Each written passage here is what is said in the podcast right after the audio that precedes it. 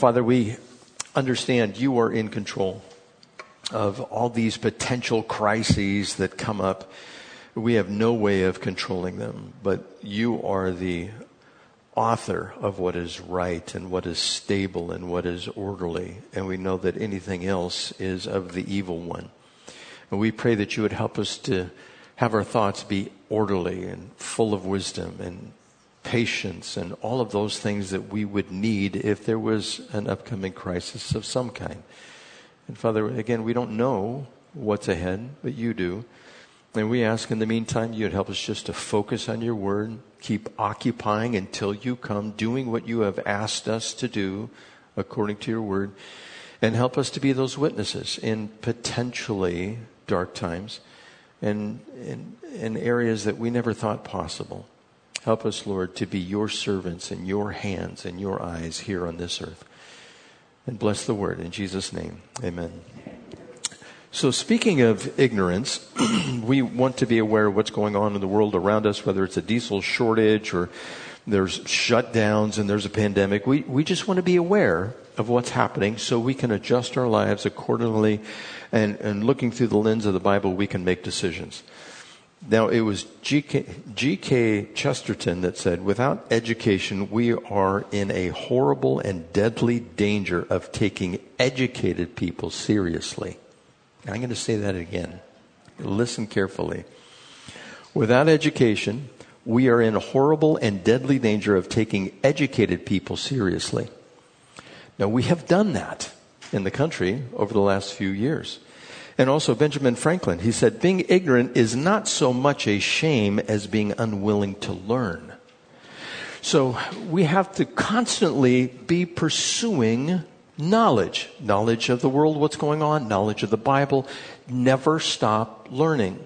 I remember when I was young, I couldn't wait to get out of school. There's even a time I was sitting in class and I looked out at the clouds, uh, clouds in Rosebank Elementary School and I thought, I can't wait until I'm out of this school and I don't have to do any more learning whatsoever. And then I graduated. It's like, learning is fun. I can learn all this stuff and it's beneficial for me. And, and this is something that should never stop for any of us. And even Hosea, the Bible says in chapter 4, verse 6, My people are destroyed for lack of knowledge. So we have to have a working knowledge of the scripture according to Hosea. And again, as I just said, a working knowledge of the world. What's going on in the world so that we can live lives that are appropriate for those who follow Christ. Now, with all of that, I would ask, are we ignorant of what we are supposed to do, what we're supposed to experience, what we're supposed to be like as believers here in this life? Now, I, I can't believe sometimes it's just uncanny the uh, things that are up, the pastor's perspectives, the food for thought thing that comes up. That, that's exactly what I'm going to open with is what was on there. It's like, Wow, Lord, I guess you want to tell us twice what's going on, maybe three times. well, if you open up to the book of Acts, I'll read through it real quickly here. This is where we left off last time with those four things the apostles' teaching, fellowship, breaking of bread, and prayer. I'm just going to read it to set the context of what we're talking about here. It says, the fellowship of believers, they devoted themselves to the apostles' teaching, to the fellowship, the breaking of bread and prayer. Everyone was filled with awe at the many wonders and signs performed by the apostles. All the believers were together and had everything in common. They sold property and possessions to give to anyone who had need. Every day they continued to meet together in the temple courts. They broke bread in their homes and they ate together with glad and sincere hearts, praising God and enjoying the favor of all the people. And the Lord added to their number daily those who were being saved. And so if we want to examine ourselves, if we are in the faith and uh, we, what we should be pursuing and what we should be witnessing as believers and what we should be experiencing, the list is right here in Acts chapter 2 verses 42 through 47. Now I gave you those four things already. Apostles teaching, fellowship, breaking of bread and prayer. But he lists nine other things here that at some point in time we should run across, we should experience, we should see as part of our Christian walk. Like, number one, they were filled with awe. And I don't know if you guys have ever been filled with awe where th- there's a couple of times in my life where my breath has been taken away because of something I experience. It can be a birth of a child. It, can be seeing your spouse. And one particular time that just really stands out for me is when the first time I saw Yosemite Valley, I couldn't believe what I was seeing when I actually came into the overview there. And my, breath is like, it was hard to breathe because of the magnificence that I saw there and especially during the time of the early church, there were things that were happening that took their breath away, that it was unbelievable. It was amazing. It was something that was stark. And hopefully we have those times where God moves and we're filled with awe, like, wow, God, you are so good that you did this. Maybe you've had an instance where God has told you. I'll give you an example. God has told you something. When I was dating uh, Patty, we were going to uh, Calvary Chapel, San Diego, in North Park with Pastor Mike MacIntosh. And we had just been um, a couple, so to speak, just for a little while. And I had this little Datsun pickup. And this little, it was mustard colored, and that was my vehicle that I drove around in. And I remember walking out of the church one afternoon, heading towards it, and the Lord just told me, check your spare. And I, who said that? You know, it's like, who's check my spare? What is that? It was like the next day or the day after I come out and my truck has a flat tire. And I go, oh, that was just random, but God, I believe, told me check my spare. And I needed to have my spare tire ready to go. Just little stuff like that. You know, it doesn't have to be anything magnanimous that's out there, but little stuff. God will just speak kindly, direct us, prepare us for what lies ahead. And I remember just being taken aback. As soon as I saw the tire, just go, no way. God, yeah, I just couldn't believe it that God would tell me something like that so I would be prepared for the flat tire. And I was kind of in awe, not overwhelmed, but in awe, and also witnessing signs, wonders, and miracles. Now, I don't think we're going to see too much of this because we have the word. Remember, a wicked and adulterous generation seeks after a sign. They want a miracle to establish something. We have the word. But if you go to some foreign country talking to people that have never heard the name of Jesus. I remember one pastor talking about this. He went to Vietnam and he had a group of about a hundred Vietnamese in front of him, and he asked them, "Have you ever heard the name Jesus?" And they all said no. Not one of them had heard of Jesus' name. That would be an appropriate time for a miracle or healing to take place. Maybe somebody who is deaf or blind to have that restored. And that's where the miracles are appropriate because then people listen to the message after that. That's the purpose of those miracle signs and wonders. And then the third thing here, they were tightly, uh, they were a tightly knit group. They were knit together as a group, this church that was here. And that, that means they understood the needs, cares, wants, desires, failures, problems of all of those who are around them. They were in touch with each other. They also gave up possessions in order to care for others. That's what they did. Uh, when we give something to God, we're supposed to give in such a way that it costs us something. If you remember David in the threshing floor of Araunah when he offered the sacrifice there, and Araunah offered to give him the sacrifice, he said, I will not give to God something that costs me nothing. So it's supposed to cost us something. And if we help someone else out, it should cost us something to help them out. Uh, they also met on a regular basis, meaning, again, they were constantly in touch with each other. They did not forsake the gathering together of the brothers, as is the habit of some, all the more as you see the day approaching. That's Hebrews chapter 10, verse 25.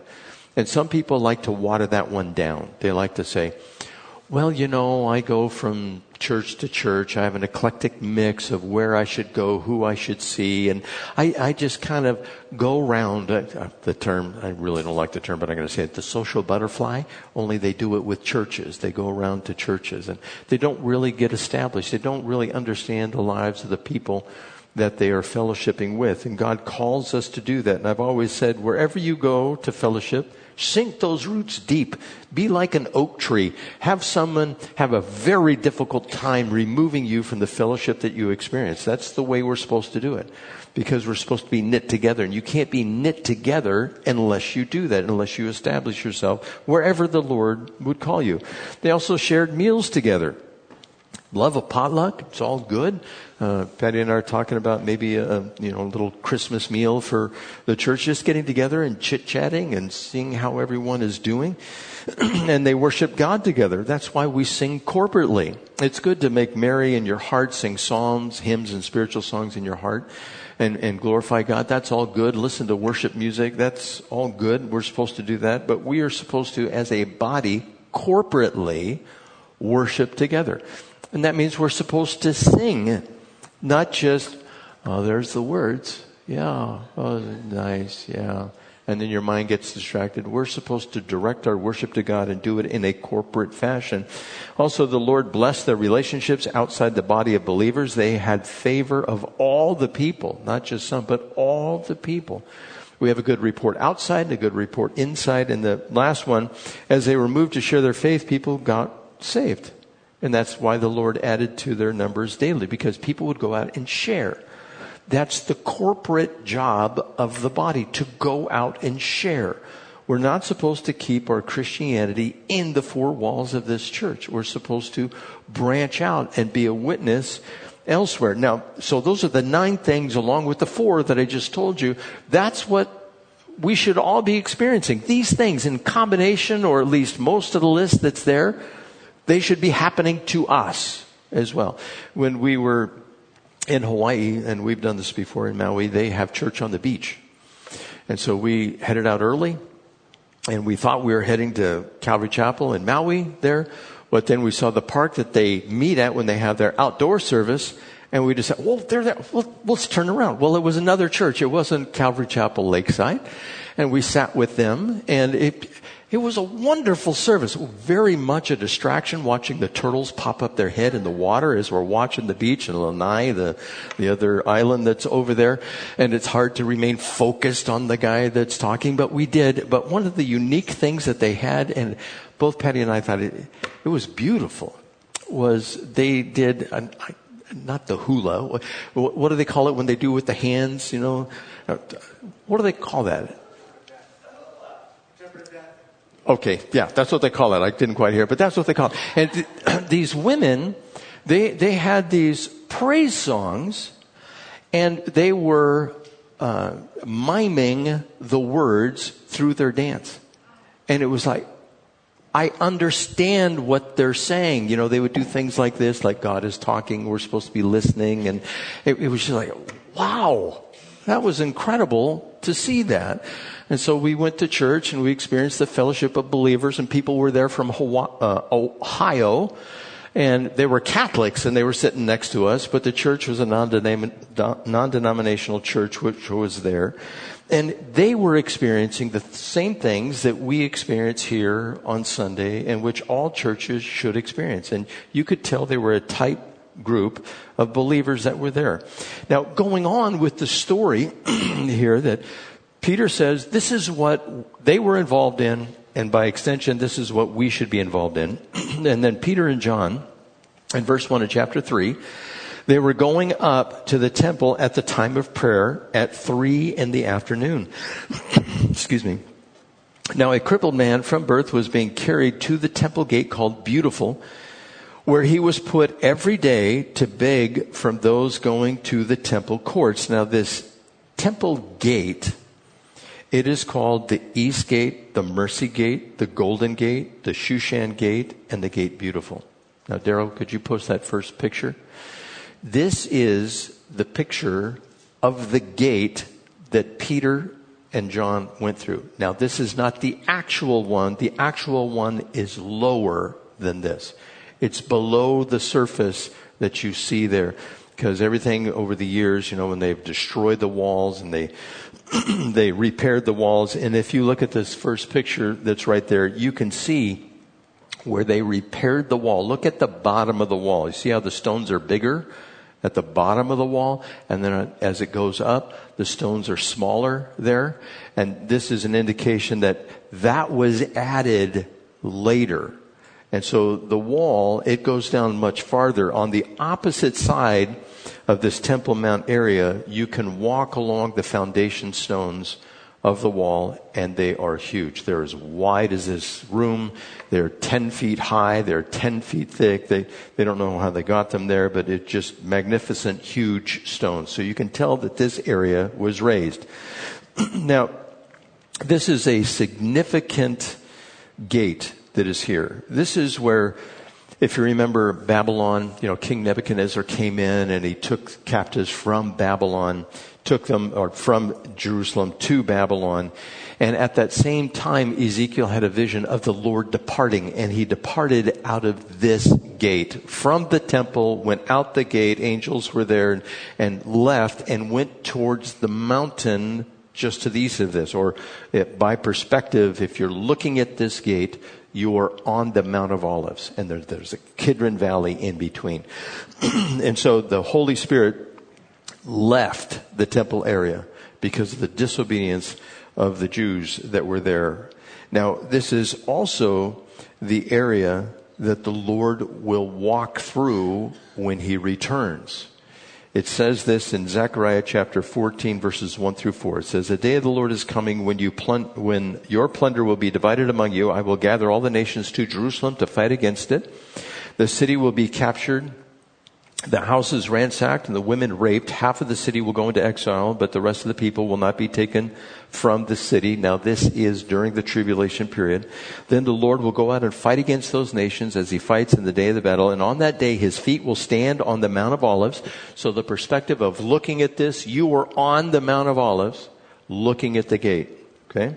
Says uh, Mount of Olives east of Jerusalem, and the Mount of Olives will split in two from east to west, forming a great valley with half of the mountain moving to the north and half moving to the south. So as you're standing from the perspective of this particular picture, looking at the gate, probably you would move, uh, from my perspective, you would move a little bit to the left where the Mount of Olives, where Jesus would uh, come down with his feet touching the Mount of Olives. Then once he touches that, a rift opens up, a valley opens up, an earthquake. Now, why is this significant? Well, before I get to that, this gate was prophesied to remain shut. That's why it's all boarded up. In Ezekiel chapter 44, verses 1 through 3, it says, Then the man brought me back to the outer gate of the sanctuary, the one facing east. It was shut. The Lord said to me, This gate is to remain shut now, the reason it's to remain shut is because the Jews have taught over the years that this is the gate that the Messiah will walk through based on Zechariah chapter 14. Now, why was it closed up? How did it get closed up over here?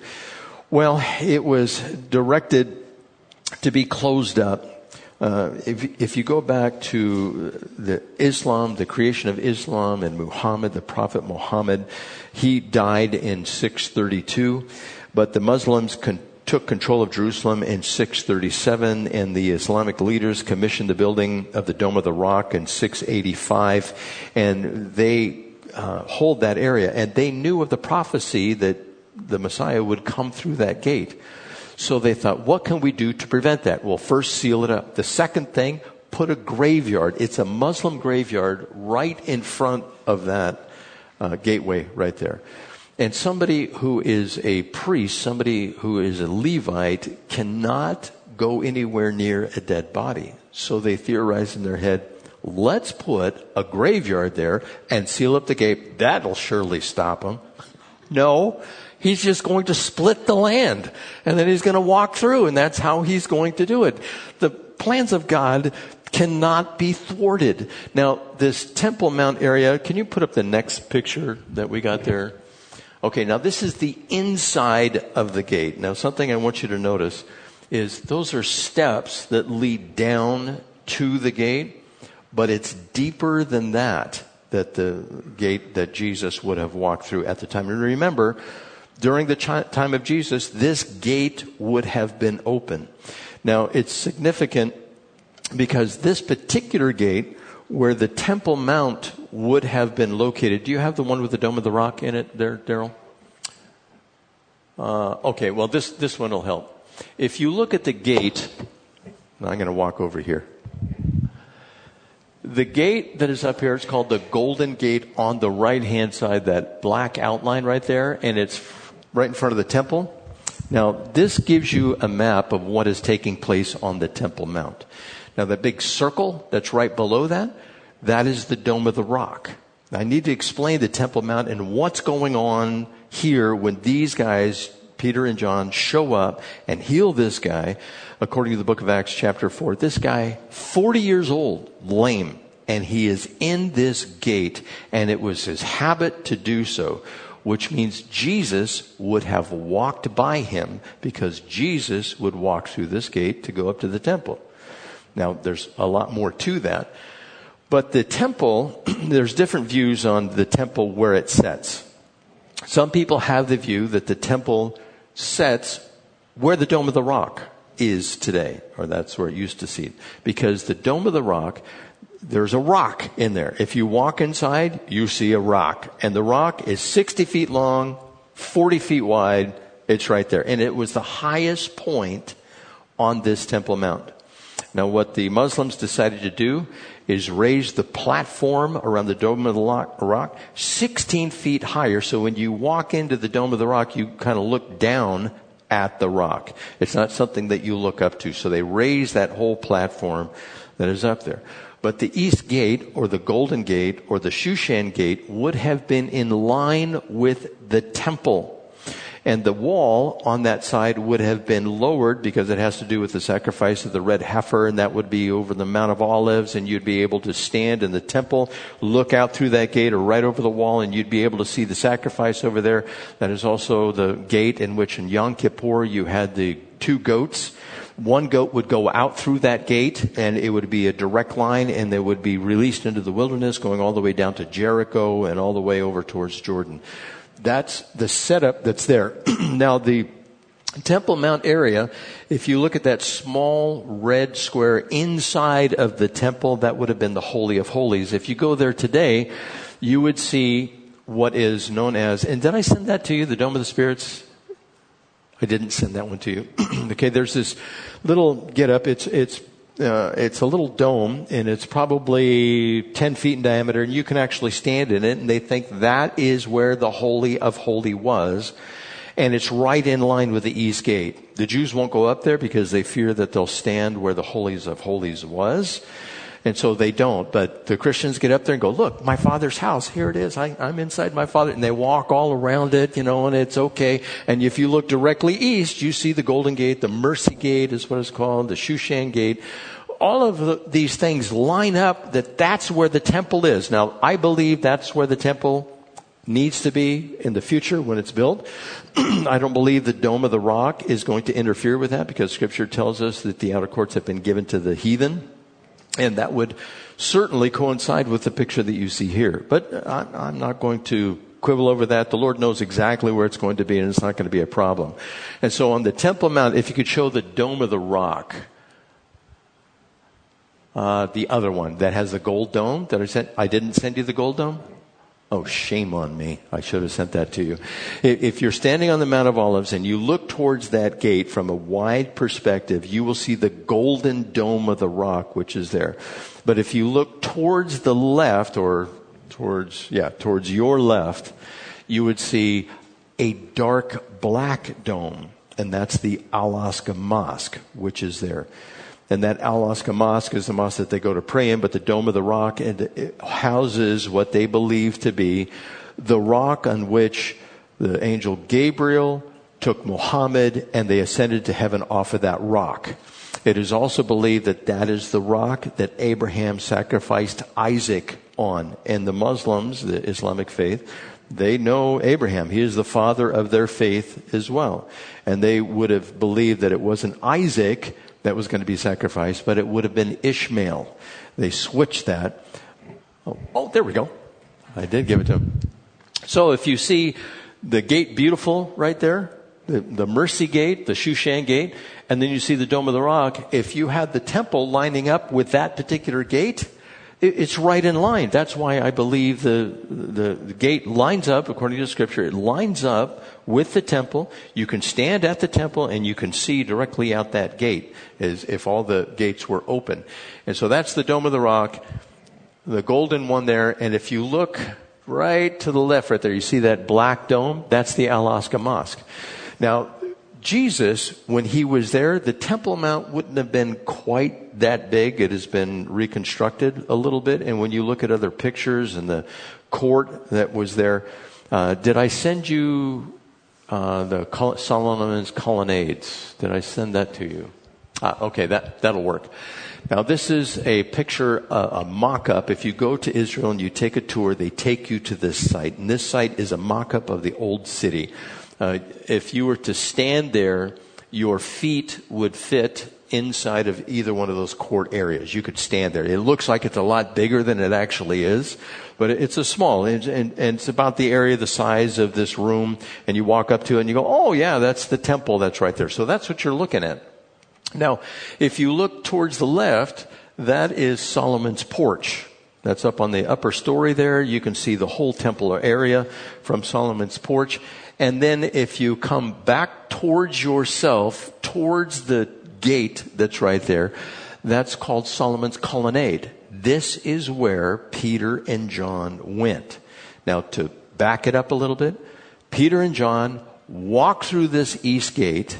They get into the gate and the colonnade area right there, and this man who has been crippled for 40 years is sitting there. And he's begging for money. And he looks up to John and Peter asking for money. And what do Peter and John do? They stop and they stare at him. That's what's going on. And so the guy looks back up like, oh, some cash? That's not what happens. Let's see what happens. going on here in verse I'll pick it up in verse 2. Now, a man crippled from birth was being carried to the temple gate called Beautiful, where he was put every day to beg from those going to the temple courts. Remember, Jesus would have gone through this gate and would have seen him, and he didn't heal him. Keep that in mind. When he saw Peter and John about to enter, he asked them for money. Peter looked straight at him, as did John. So they just stopped and they focused on him. Now, if you go to Jerusalem even today and you go up to this Temple Mount area, there are hundreds of people everywhere. I mean, just moving everywhere, going in every which direction. And so he goes on, Peter looked straight at him, as did John. Then Peter said, look at us. So he wanted them to focus, or him to focus. So the man gave them his, the man gave them his, their, excuse me, let me say this again, getting so excited about this. So the man gave them his attention, expecting to get something from them. Then Peter said, silver or gold I do not have, but what I have I give you in the name of Jesus Christ of Nazareth, walk. Now, I can't imagine what this guy's thinking. Walk. Uh huh. But a little cash would help. Taking him by the right hand, so he says that walk, he reaches down, grabs his hand, it's like, give me your hand, grabs his hand, pulls him right up. I'm going to tell a story. Over at Rise City Church, before it was Rise City Church, we rented it out one time. And we had this guy by the name of Tim Behrens. Now, if you're old enough, you'll know who Tim Behrens was. Tim Behrens was the morning radio talk show host on KBRT radio that broadcasts out of Avalon. And he was as funny as all get out. And that's who I listened to every day for probably a decade, listening to him. And he was good. And they played worship music and introduced, you know, speakers. Well, we brought him down and he was our guest speaker and we were over there at Rise City Church, which before was another church. and he was the speaker and he was telling us how he believed the Bible. And he said, you know how Peter and John, they went to the gate beautiful and they took this guy by the hand and says, silver and gold have I none, but such as I have I give unto thee in the name of Jesus Christ of Nazareth, rise up and walk, grabs him by the hand, pulls him up. He told us he believed the Bible so much he saw this guy in a wheelchair, walked up to the guy in the wheelchair, said those exact same words, Silver and gold have I none, but such as I have I given to thee in the name of Jesus Christ of Nazareth. I uh, take, take his hand, rise up and walk. Pulled him right out of the wheelchair. Guy fell flat on his face. And I thought, I don't have enough faith for that. And you'll see that it's according to the faith. But that's what he did. And the, all of us are going, no, you didn't do it. Yeah, he did. He pulled him right out. And he told us some other funny stories like that, but this was something to establish God's word. And if you have to establish God's word today, we have His word. We can just give it to people and we can be the apologists for that. So I don't recommend that you do something like that. Now, if the Lord tells you to, okay, I'm not going to tell you to stop and not do it, but that's what Tim Behrens did. Pulled this guy up. Well, Peter, he gives this little speech, taking him by the right hand. He helped him up and instantly the man's feet and ankles became strong. It's like he never skipped leg day. The muscles just, they filled right out. The ankles became strong. It wasn't the skinny legs, you know, the legs atrophy if you were crippled. And they just became full and big. And he's, he's never walked before. And we know as we'll continue to read, that he's hanging on to the disciples. Why? Because he's never walked before. He's getting up for the very first time and walking. It's like little babies. You know, when they get up, they are very unstable. They do this balancing thing. The hips move everywhere. And so this guy, he is elated. He, he probably just can't stop just woohoo, just yelling and holding on to these guys. And he's walking up through the colonnade section where everybody would be hanging out. It's a shaded area that's up there, especially in the morning time. But this is in the afternoon. It still would be shaded because there's a couple of columns and then a back area. And, and so they're walking up there. Let's see what else happens taking him by the right hand, he helped him up, verse 7, and instantly the man's feet and ankles became strong. He jumped to his feet and began to walk. Then he went out with them into the temple courts, walking and jumping and praising God. Is this guy excited or what? Would you be excited? You know, this guy is just out of his mind excited. And everybody in the temple courts, and there's hundreds of people there, maybe at this particular time, thousands of people could be there, and he's jumping and yelling if you were in the vicinity, you'd go, what in the world is going on there? And pretty soon a crowd would be gathered around. Now I want to pause right here for a minute. This man, according to Acts chapter 4 verse 22, was crippled for more than 40 years. Jesus would have passed by him, didn't heal him. And yet he healed everybody he came in contact with. Now, it's all about timing. The man was a cripple. He was looking for money. The crippled man got what he needed and not what he desired from the people that would walk through. But Jesus didn't heal him because that's what he needed at the time and it was forestalled. It was put off for a little while. Have you ever made a request of God and say, God, I, I kind of need your help now? We understand God is not our genie. We, we don't take the Bible, rub the Bible, and get three wishes. It, it doesn't work like that. God does things in His timing, and with both blessing and hardship, those two things are in His timing. We should understand that God brings what we need and not what we necessarily desire. And of course, this was done to glorify God and to set the gospel right with everybody who would be in the temple court area. And we need to rest in the fact that God is in control and He knows what He's doing. But this goes to the ultimate question as to why. Why does God postpone things? Why doesn't He act according to our wills? If you offer a prayer and say, God, I really need this. I really desire this, not for myself, but for somebody else. Would you please answer the prayer? And you can plead with Him, even with tears. You can call out to God and God may answer yes, but most of the time it's no. You're going to learn patience. You're going to learn endurance. You're going to learn long suffering. All of those things are necessary for us. When God's done teaching us those things, He takes us home. But this particular event Jesus did not heal him, even though he would have most certainly have seen him. He did not heal him so that the gospel would have preeminence when Peter and John would speak to the people. Now, what if God does answer your request according to your will? What if you say, God, will you please grant me $100,000 and I'll use it for your benefit? And you go out and you win the lottery.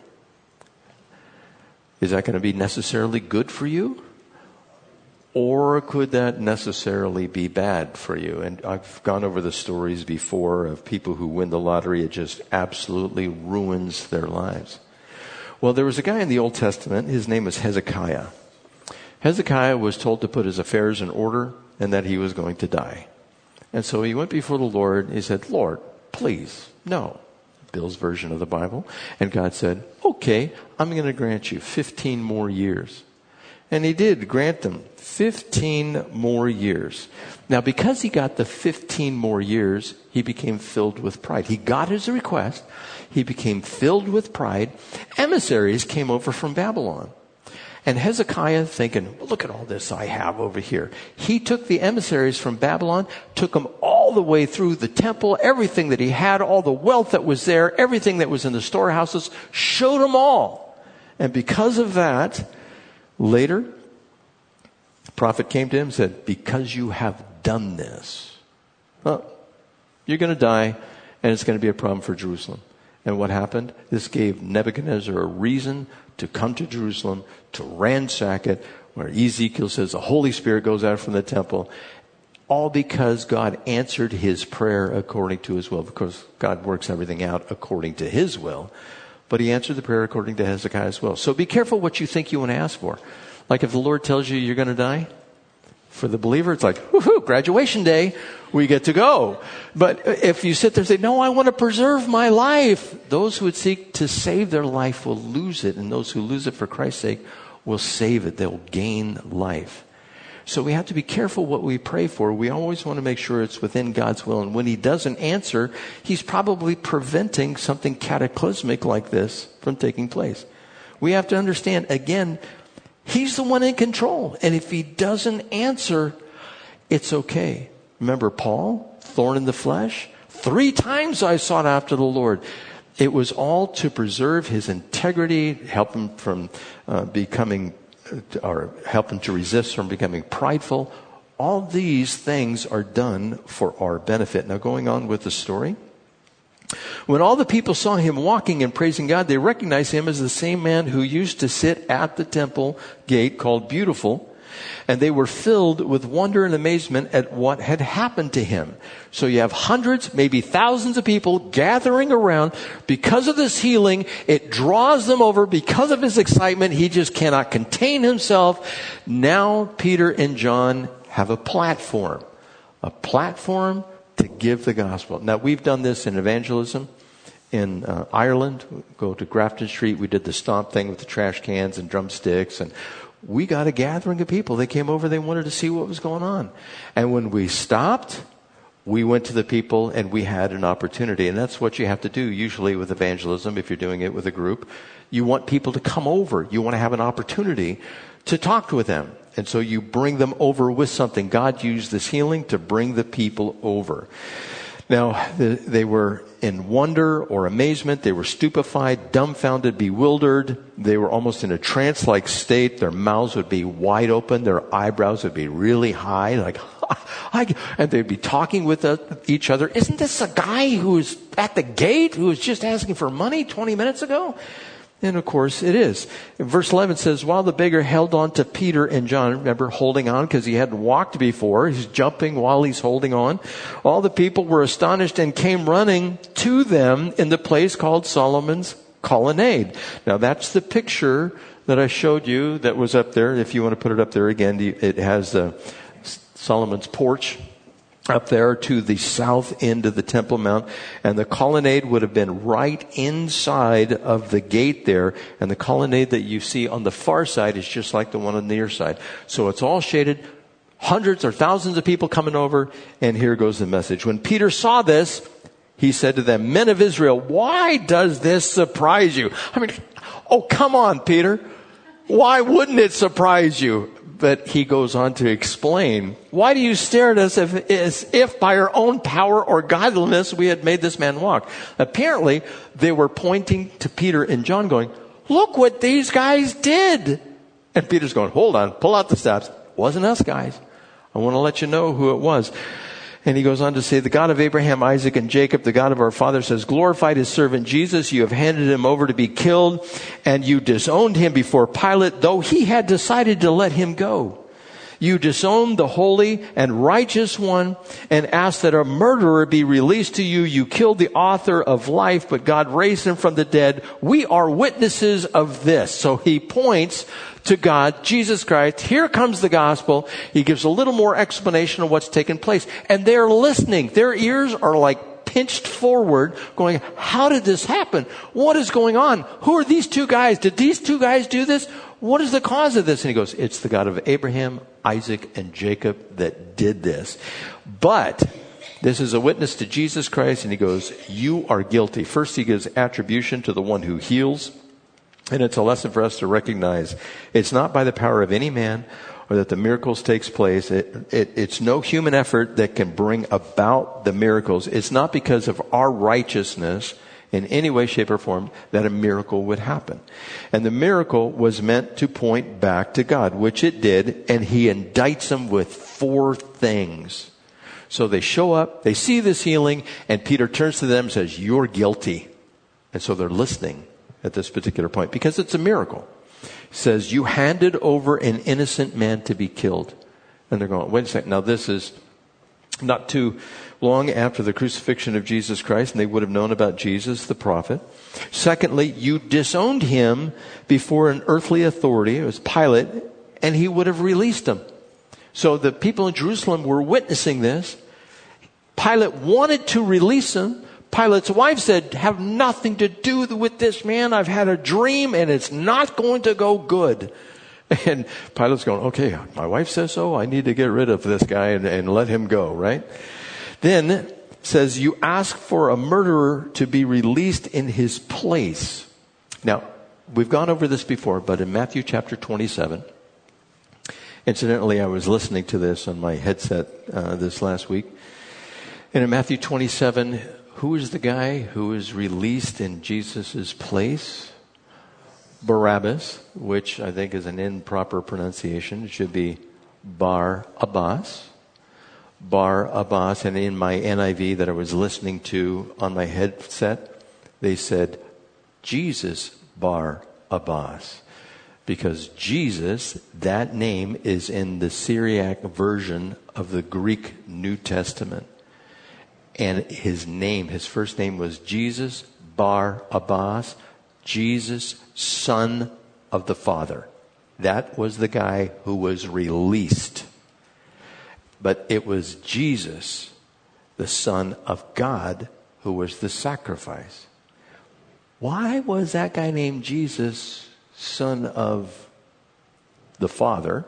And just like Jesus' name, son of God. Do you guys remember this? And it's because on the Day of Atonement, they would take the two goats and they would sacrifice one. The high priest would place his hands on the goat in the temple area, place the sins on that goat, and he would go out the eastern gate, the gate beautiful, the mercy gate, would go through that gate and go out. Barabbas, Bar Abbas, was released. I'll bet he could have walked through the east gate. I, I, would not doubt that that would have been his exit, going through the east gate. And who is Jesus? He goes up on Mount Moriah, the place of the skull, Golgotha, up in that area, and he gets crucified up there. I have a tendency to think that Abraham, not on the rock in the dome of the rock, but Abraham sacrificed his son on Golgotha.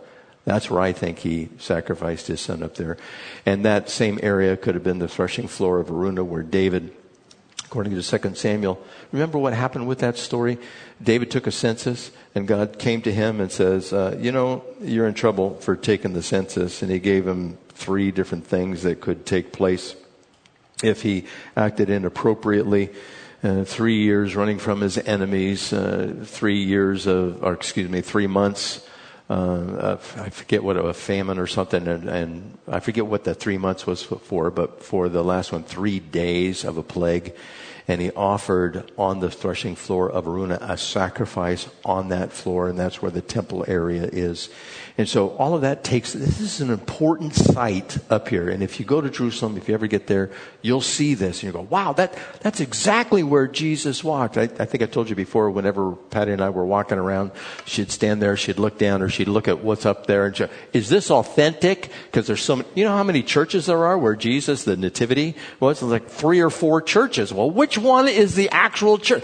We don't know which one is the actual church. If we did, we'd probably worship that church and people you know, they, they go to these churches and they worship them.